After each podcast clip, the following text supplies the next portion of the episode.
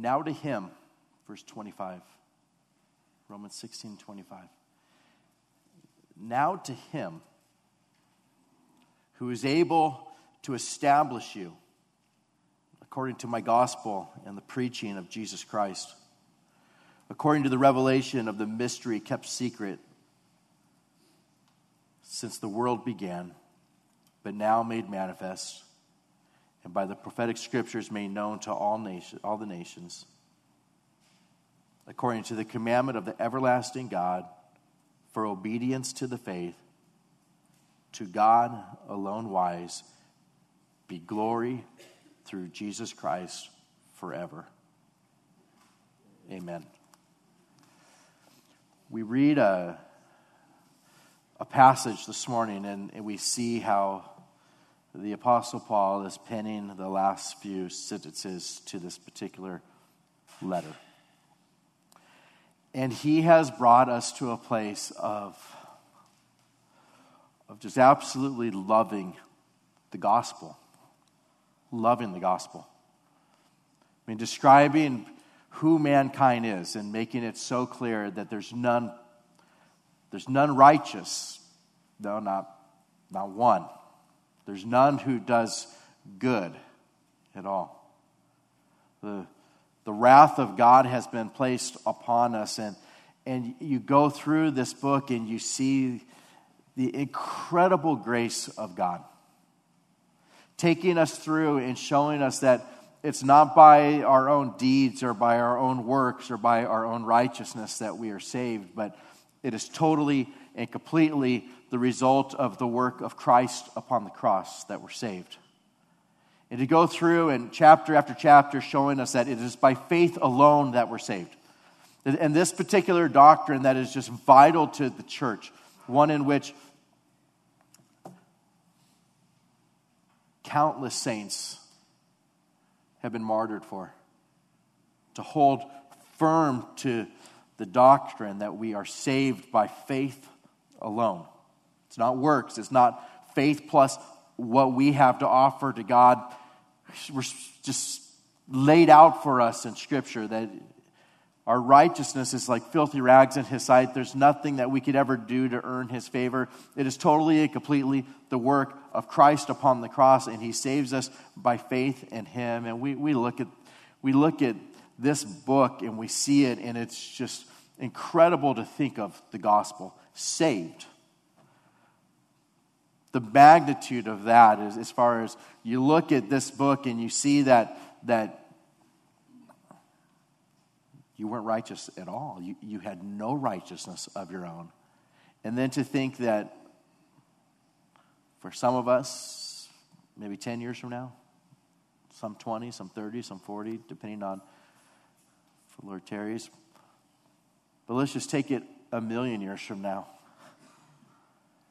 You, you and I, through faith in Christ, will be there in heaven with, with an inheritance that's incorruptible and undefiled, that doesn't fade away.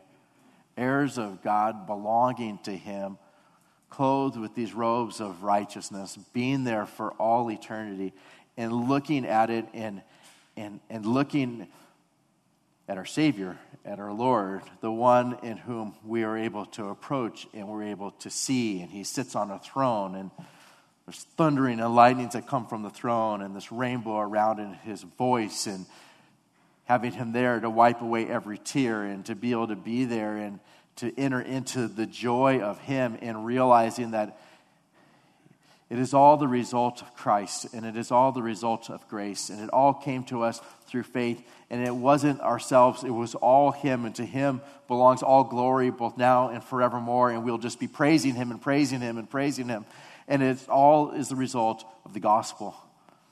And as good as we believe the gospel to be on this morning, brothers and sisters, when you are there a million years, it will be sweeter and sweeter as you're able to understand the depth of what it is that Christ has accomplished for us. So he closes this book now unto him, unto Christ, Now unto him, the all powerful God of this universe. Now unto him who is able to make you stand or who is able to establish you, who is able to strengthen you to stand. Now unto him who's able to strengthen you to stand, to establish you. According to my gospel, uh, the preaching of Jesus Christ so he goes from there now to him who is able to make you stand. See, the gospel, the gospel saves us. It saves us. It, takes us who were sinners and cleanses us with the blood of Christ and makes us so that we are as white as snow and gives us an inheritance, makes us so that we belong to Him, makes us so that, that we are in His family by faith alone, not of works, lest anyone should boast. It's a gift from God we are taken and, and placed into his family, and that is the result of the gospel through faith in him. Incredible sweetness is our salvation and what he's accomplished. But the gospel is more than believe this and be saved. The gospel is such that it is believe this and be saved, but also believe this because the gospel makes it so that we can stand. The gospel establishes us. The gospel makes it so that everything is different for us in this life.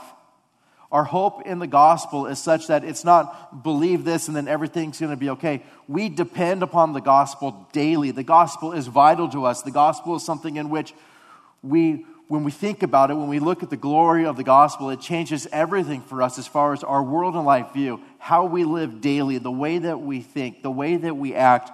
Every part of what takes place within our heart and our hope and our fears and all of these things. The gospel is such that is able to establish you and cause you to stand. The glory of it, the gospel.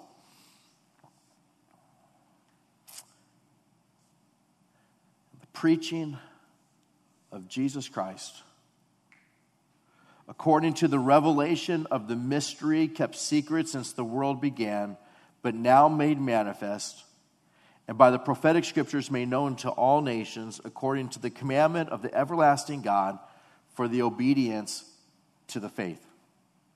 The gospel saves us, and that same gospel which was told to us through all the prophets, the thousands and thousands of prophecies that were given, the pictures that were given of Christ who was to come, all of it that was given, you look and it's it is able to make us obedient to the faith. It is, causes us to stand and establishes us.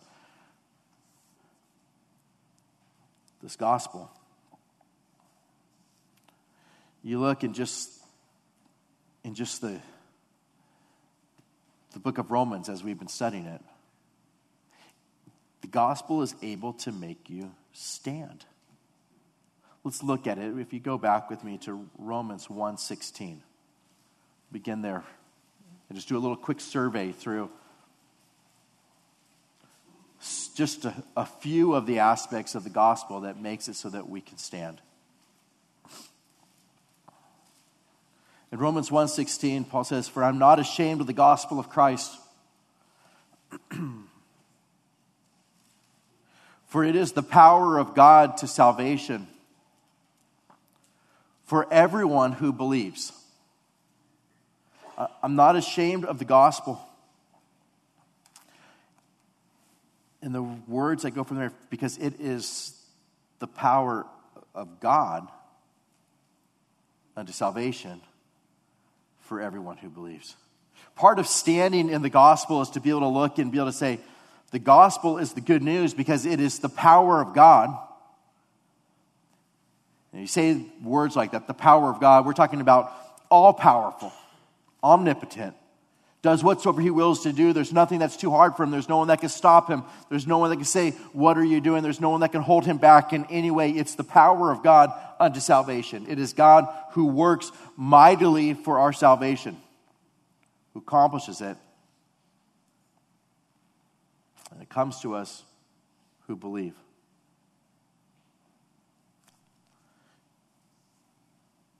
Verse 17 there it says, For in it the righteousness of God is revealed from faith to faith.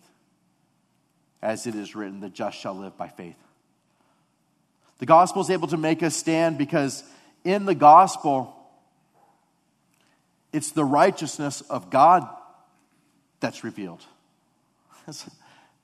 This, is radical. If you have been a part of the church and have been a part of just going to church and you hear the word and you, you grew up in the church and maybe it is that you've been at a, a kind of church that was very man centered and very works oriented and you've kind of always just looked and thought, well, I think I've done enough. I think I'm okay. I, you know, if, if, I were to die today, I think I'm okay. I mean, I've gone to church, I've done my thing. I've done and in your mind, you immediately go to a works oriented mentality as far as like, think, I don't know, I, I think I'll be okay when I get there.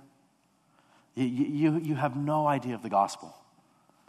The gospel isn't such of, I think I've done enough. I think I'm okay. I mean, I try to be a good husband. I try to be a good dad. I tried to, to be hard at work. I try to, you know, help people when I need. I mean, I can look at some good things in my life.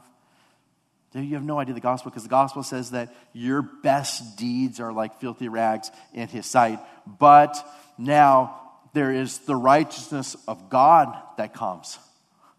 And so you look at this righteousness that's perfect, perfect. Christ fulfilled all righteousness, always did the things that pleased the Father, always loved the Lord God with all of his heart, with all of his soul, and with all of his mind, and with all of his strength, always loved his neighbor as himself, never sinned, never coveted, never was proud, never did anything in which we would look at and say sin. He was perfectly holy, a lamb of God without spot, without blemish, without any such thing, fulfilled all righteousness, and now the righteousness of Christ comes by faith. It changes everything as far as how we stand. changes everything for us as far as how we stand.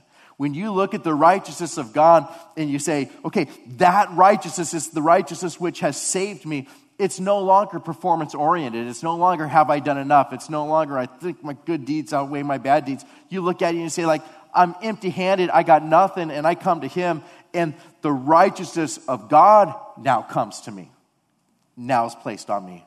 Changes everything for us. I mean, I just, that idea of have I done enough? It, it just goes out the door, and you look at it and you say, Okay, so you mean to tell me on this particular day, through faith in Christ, He'll never see me as more righteous than He does right now? I'd say, absolutely. You've been clothed with righteousness that are a foreign righteousness. It's been imputed to you, it's been placed upon your account, and there was nothing that you added to it. It was a foreign one that was placed upon your account, and it's just glorious. It changes the way that we live. No longer it's like, okay, I'll do this because I have to do this. I want to, you know, just tell me what I got to do. Give me the list. What do I got to do? It changes everything for us to where it's just, I just love Him. I love Him. I, I have His righteousness. He's taken my sins. I love him. I want to please him. I want to sing praises to him. I want to lift up my hands. I want to go tell people. I want to go on a mission trip. I want to do that. I, you're not making me serve a mandatory two years of mission trip. I just want to go. I want to go. I want to go preach the gospel. I want to go do that. I want to send people to go. I want to go to the prayer meeting. I want to pray for the saints. I want to use the gifts that God's given me for the furtherance of the gospel and for the building up of the saints. I want to do this because I love Him. He gave me a righteousness that's not my own. He's done it, He's paid it all. It's all been fulfilled, all of it's been done, and that is the good news of the gospel. It changes the way that we stand. In chapter 3, verse 20, if you'll look there with me. Therefore, by the deeds of the law, no flesh will be justified in his sight, for by the law is the knowledge of sin. And then Romans 3:21. But now the righteousness of God apart from the law is revealed being witnessed by the law and the prophets, even the righteousness of God through faith in Jesus Christ to all and on all who believe. And so you look at this, and it's just a furtherance of what we've been talking about. By the deeds of the law, nobody would ever be justified in his sight, but now there is a righteousness that comes to us. And you hear the Holy Spirit inspiring, inspiring the, the author Paul to write these things. But I love that, that little section where he says, even the righteousness of God. It's not our righteousness, it's the righteousness of God that comes to us. To who? To all who believe. To all who believe. So you're here this morning and you say, That's me. I believe. I believe that Jesus is God. I believe that He died on the cross for my sins. I believe that He rose again on the third day. If you ask me, how do I know that I'm going to go to heaven? It's not based upon anything that I've ever done, but it's based upon the fact that He took my sins upon Himself and then He gives me His righteousness. That's how I know I'm saved. It's because of the gospel. He took my sins and He gave me His righteousness.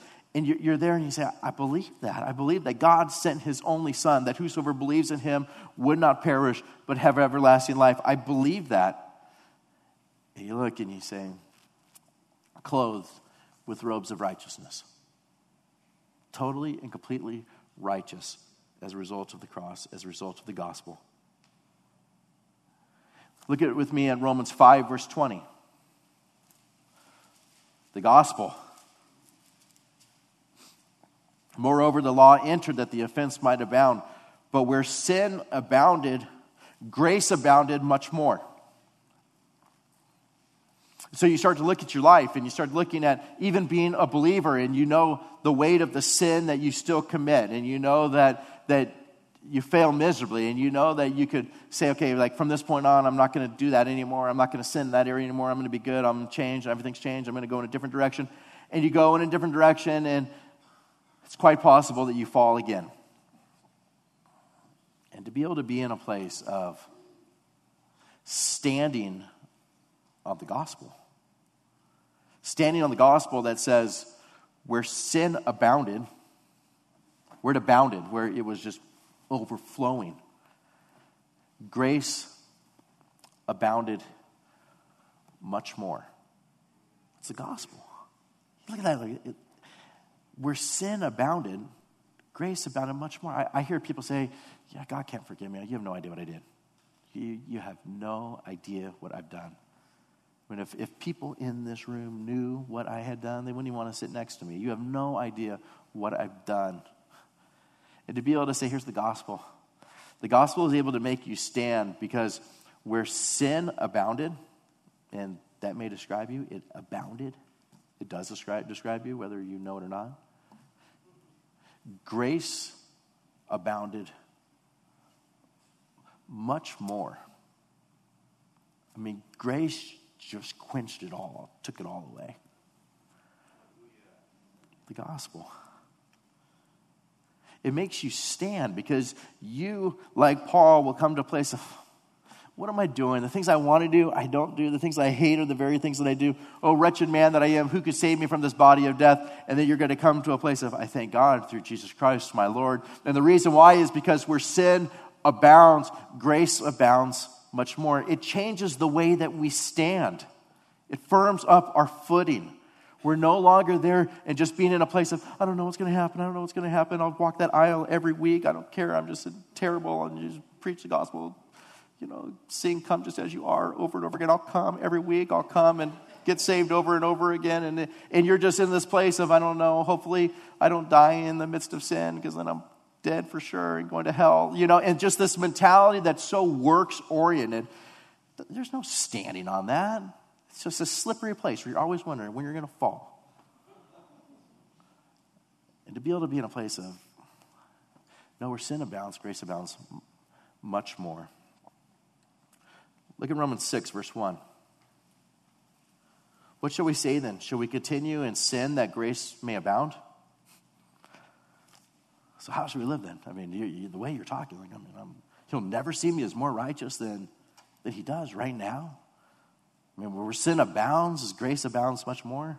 I can sin and then just 1 John 1 9 it, confess it, and he's faithful and just to forgive me and to cleanse you from all unrighteousness. And so I'll just do that. And, and you look, and what, do we say then? Should we sin that grace might abound?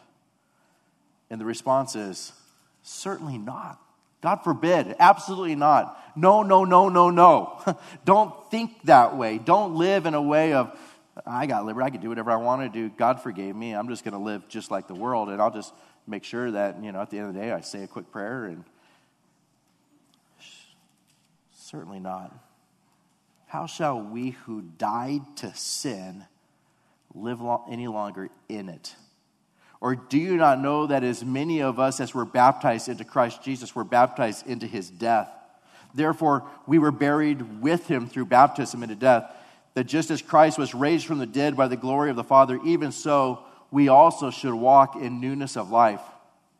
For if you've been united together in the likeness of his death, certainly we also shall be in the likeness of his resurrection, knowing this, that our old man was crucified with him, that the body of sin might be done away with, that we should no longer be slaves of sin. For he who has died has been freed from sin. Now, if we died with Christ, we believe that we shall also live with him. So, should we sin that grace might abound? And the response is, God forbid, no. Don't think like that realize this that when Christ is there, you picture him upon this cross. When Christ is dying upon that cross, you died with him. With him.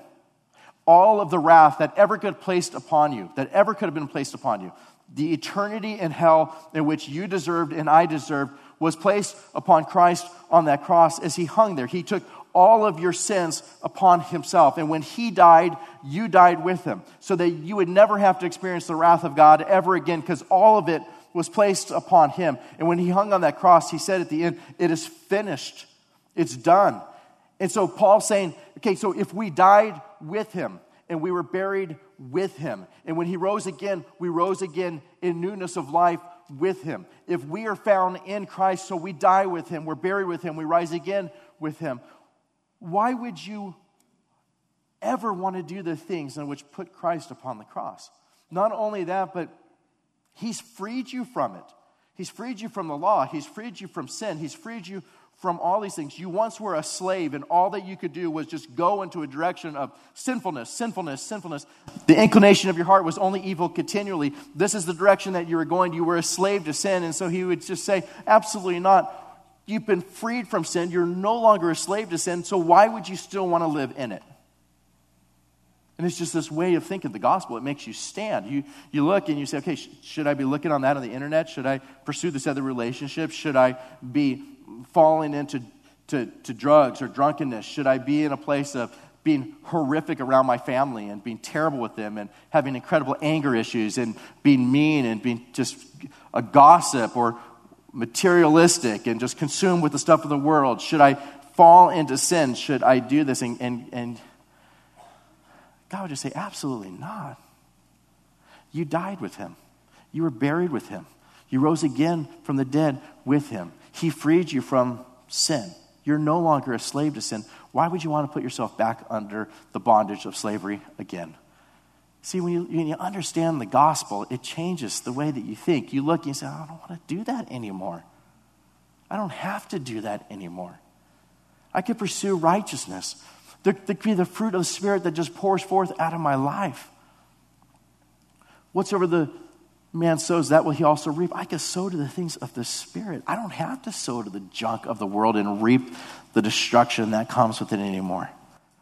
I'm a new creation. The Holy Spirit now is inside me, working in me, both to will and to do of His good pleasure. There's a change that's taken place. I'm totally a new creation in Him. He is my helper. He is molding me and conforming me into His image. Why would I ever want to go back to the old place that I was before when I believe in the gospel and He's changed me?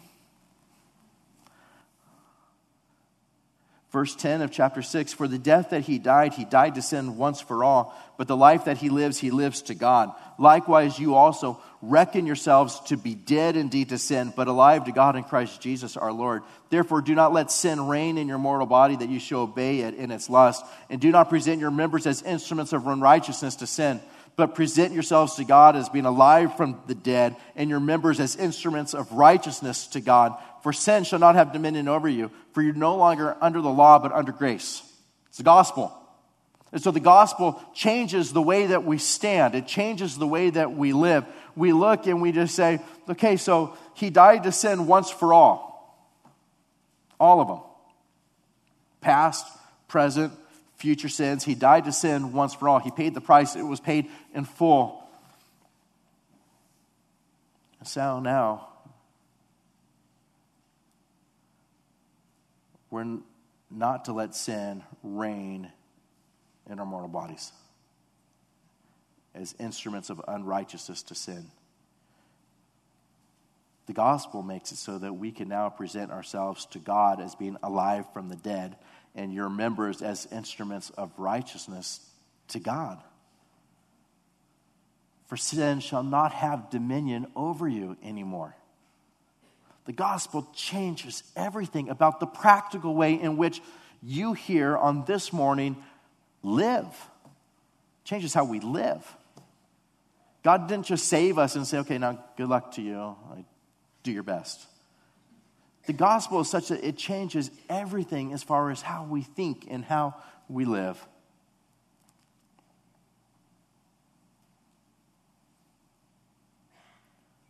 In verse 17, but God be thanked that though you were slaves of sin, yet you obeyed from the heart that form of doctrine to which you were delivered the gospel. And having been set free from sin, you became slaves of righteousness. At this point, it's changed. It's, I'm a slave of righteousness now. I want to live for Him now. I want to take my body, my members, every part of it, and I'm no longer a slave to that horrific master that I had that caused me to go in direction of sin completely, but rather I'm a slave of righteousness. I want to live for Him. I want to live for Him. I want to take my life and just say, okay, God, all of it, it's all yours. Take the gifts that you've given me, they belong to you. I want to be a light. I want to go and I want, I want to proclaim the gospel. I want to share the gospel with people. I want to go. I want to, I want tell people of the good news of Christ. I want to bring them the best news they could ever hear. I want to proclaim the gospel. I want to tell it to my neighbor. I want to tell it to people in my workplace. I want to tell it to my friends at school. I want to tell it to my family. I want them to understand the gospel. I'm not going to cease to preach the gospel because the gospel is the power of God unto salvation to everyone who believes. It's the best news that anybody could hear, and so I want to proclaim the gospel. I want to be intentional in proclaiming the gospel. I want to, not only that, but I want to pursue righteousness. How can I build up the saints? How can I use the gifts that God's given me for the furtherance of the gospel? It changes everything as far as the way that we live. We're no longer slaves to our old master, we're slaves unto God for righteousness.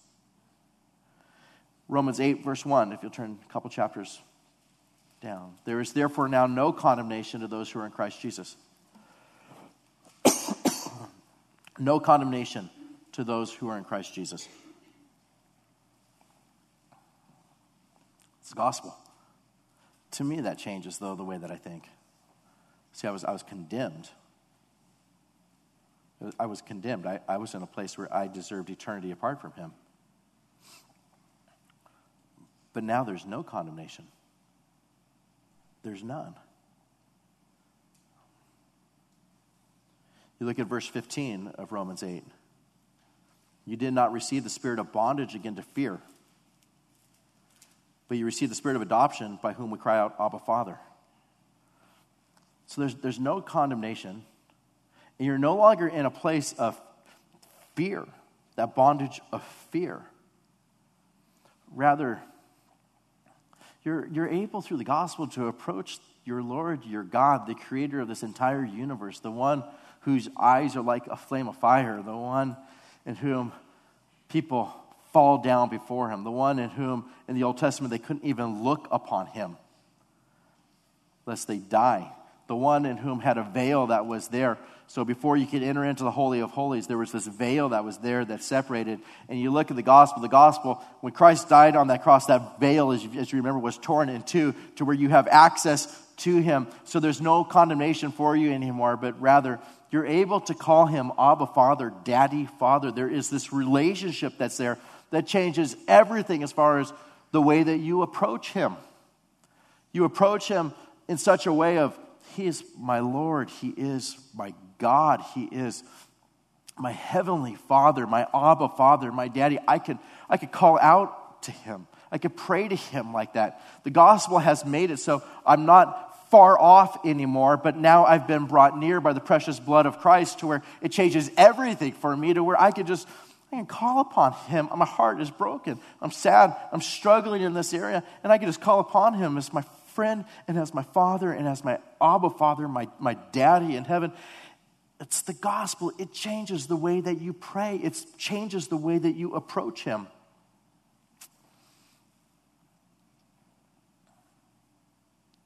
Romans 8:28 and we know that all things work together for good to those who love God to those who are the called according to his purpose. A verse that's familiar to most all of you but to be able to look and say okay so who are the called? The called are those who believe in him, who have faith in him. And so you look at it and you say so, so now I know that as a believer all things work together for good. All things it was the first verse that we had Jonathan learn. Driving with him, okay, Jonathan. And we know, and we know, remember this, and we know that all things, all of them, everything, all of them, work together for good to those who love him, to those who are the called, to those who are the called according to his purpose. Him who determined these things, who called us. We know, and oh, what a joy that is because you know what? There's times where things come into our lives that we did not expect, trials that come that are just brutal. You'll hear believers say this man, I don't know how an unbeliever would do this. I don't know how an unbeliever could go through this. Mean, the weight of this that's coming upon me, how could an unbeliever ever go through something as horrific as we're going through right now? My only hope is in Christ. My only hope is that He can take this circumstance and He can work it together for good. And He promises us that. It makes you stand. It gives you a view of God in which God's not there just saying, like, okay, boom, you blew it this time, and I'm going to make things miserable for you, and you're not my own anymore. Or anything. No, He called you according to His purpose, and He'll take it and He'll work it together for good in your life.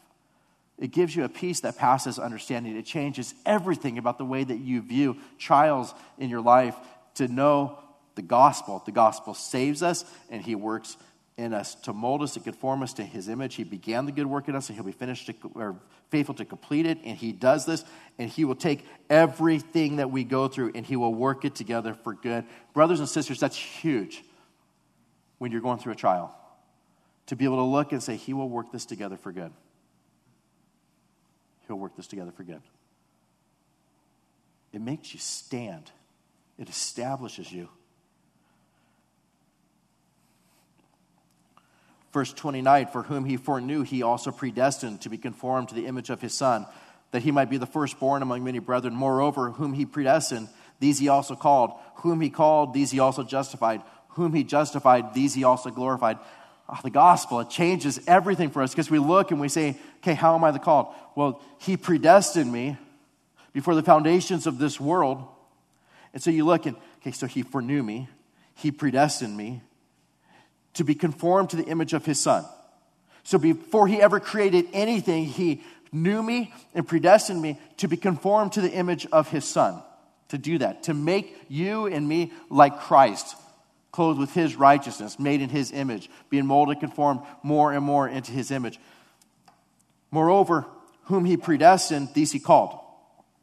And whom he called, these he justified. He made it so that you were without sin. And not only that, those that he justified, these he also glorified. And you will spend eternity with him. And you look at this, and the sweetness of the gospel is looking at this and saying, okay, there is a plan, and he started it by foreknowing us and predestining us. He started it by, by calling us. He justifies us, and he will glorify us. He will do all of these things to where for us, all oh, the joy that comes from that as a Christian, to be able to look at it and say, the faithfulness of God to do this. What shall we say then? The next verse. What do we say then? What do we say when we, when we look at this and we look at foreknew, predestined, called, justified, glorified? What do we say to these things? And the response is, what do we, what do we say to these things?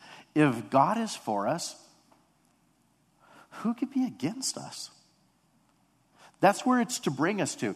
If God's for us, who could ever be against us?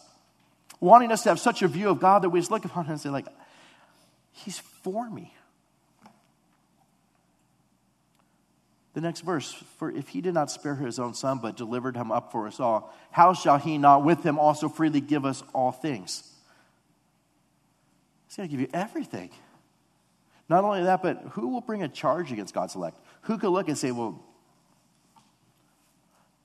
you're not going to make it. You're not going to make it. You haven't done enough. You haven't done enough. Look what's going on in your life. This is terrible. Look what's going on in your life.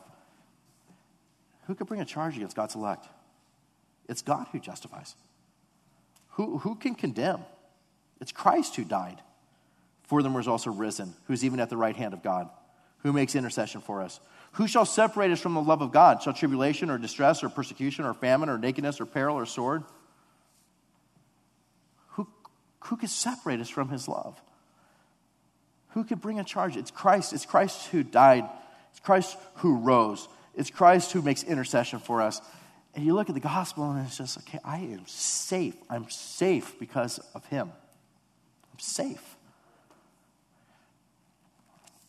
Paul, I'm persuaded that neither death, nor life, nor angels, nor principalities, nor powers, nor things present, nor things to come, nor height, nor depth, nor any other created thing shall be able to separate us from the love of God which is in Christ Jesus our Lord. The gospel establishes us, it makes it so we can stand.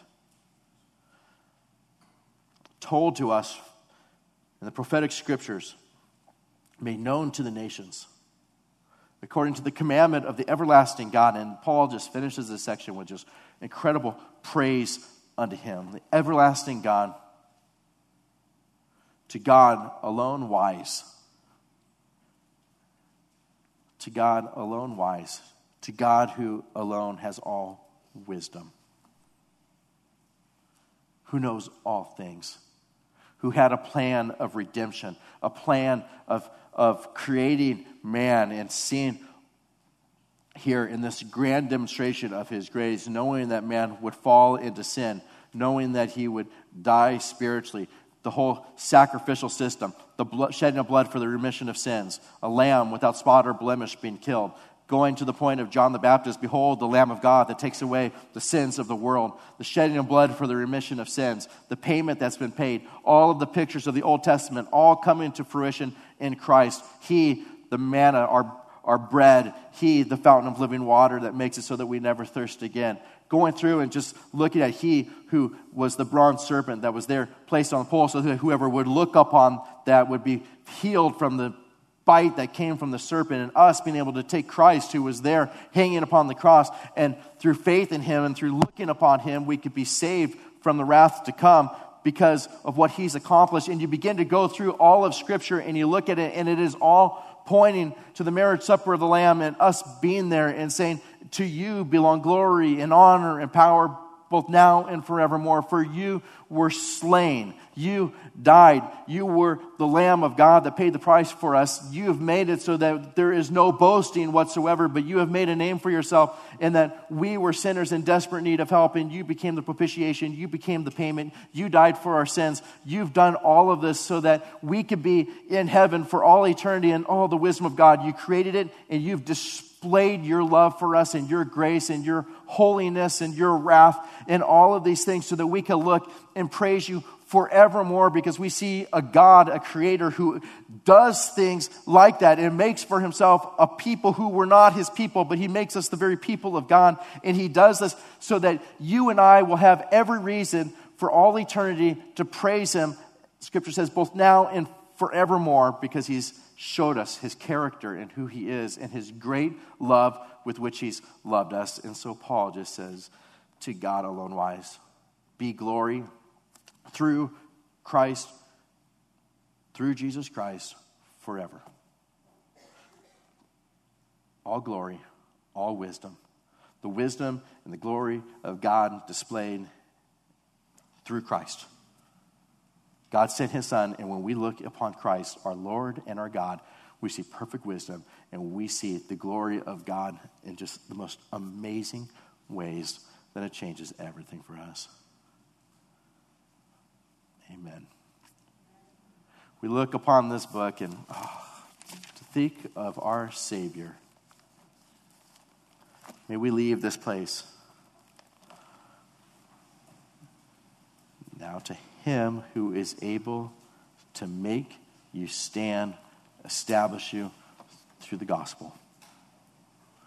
May we have great confidence in our Lord as we leave this morning. Let's pray together. Lord God, we thank you. We thank you so much for the gospel. Not only do you save us, but you keep us and you mold us and you conform us into your image. You give us legs in which we can stand on because of the gospel, because of our hope that comes from you. And may that just change everything for us. May we have no confidence in our flesh, but may all of our confidence be in the gospel. May we not live in sin in which you have died for. May we no longer be slaves to sin, since you've made us slaves unto you and unto righteousness. May it change the way that we live. May it change the way that we pray. May it change the way that we worship. May it change the way that we give. May it change the way that we plan vacations. And may it change the way that we plan time in home. May it change the way that we talk to our wives and the way that we talk to our kids. May it change the way that we talk to our neighbors. May it give us hearts that desire to proclaim the gospel. May it change every area of our life. May it free us from bondage to sin. May it make us pursue holiness. God, please accomplish this in our lives. Cause us to see the glory of the gospel and the glory of you and the power that comes in such a way that you make it so that we can stand. We love you, Lord. May we express that through the praises at this time. Jesus' name, amen.